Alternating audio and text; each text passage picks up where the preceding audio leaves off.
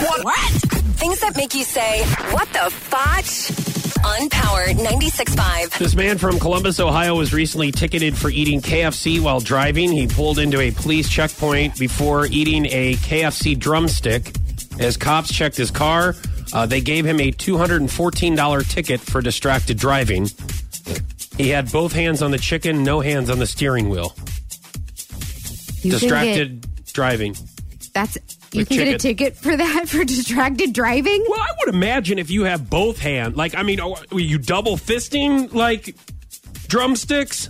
And you're driving with your legs? Like, do you need both of these drumsticks? Like, I can maybe understand one drumstick and the other hand on the wheel. I'm not I'm not recommending yes. that, but I could maybe understand you that. You still have a hand on the wheel. Right. But how are you...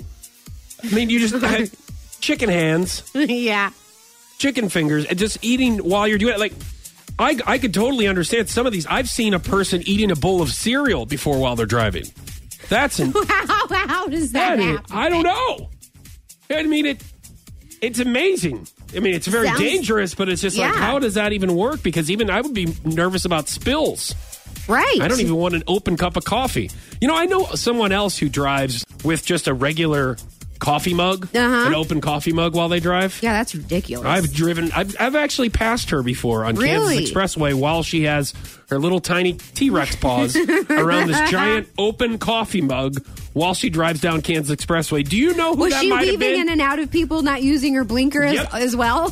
Yes, and she had fake hair and fake eyelashes, and she was laughing like that, too. What the fudge? On Power ninety-six.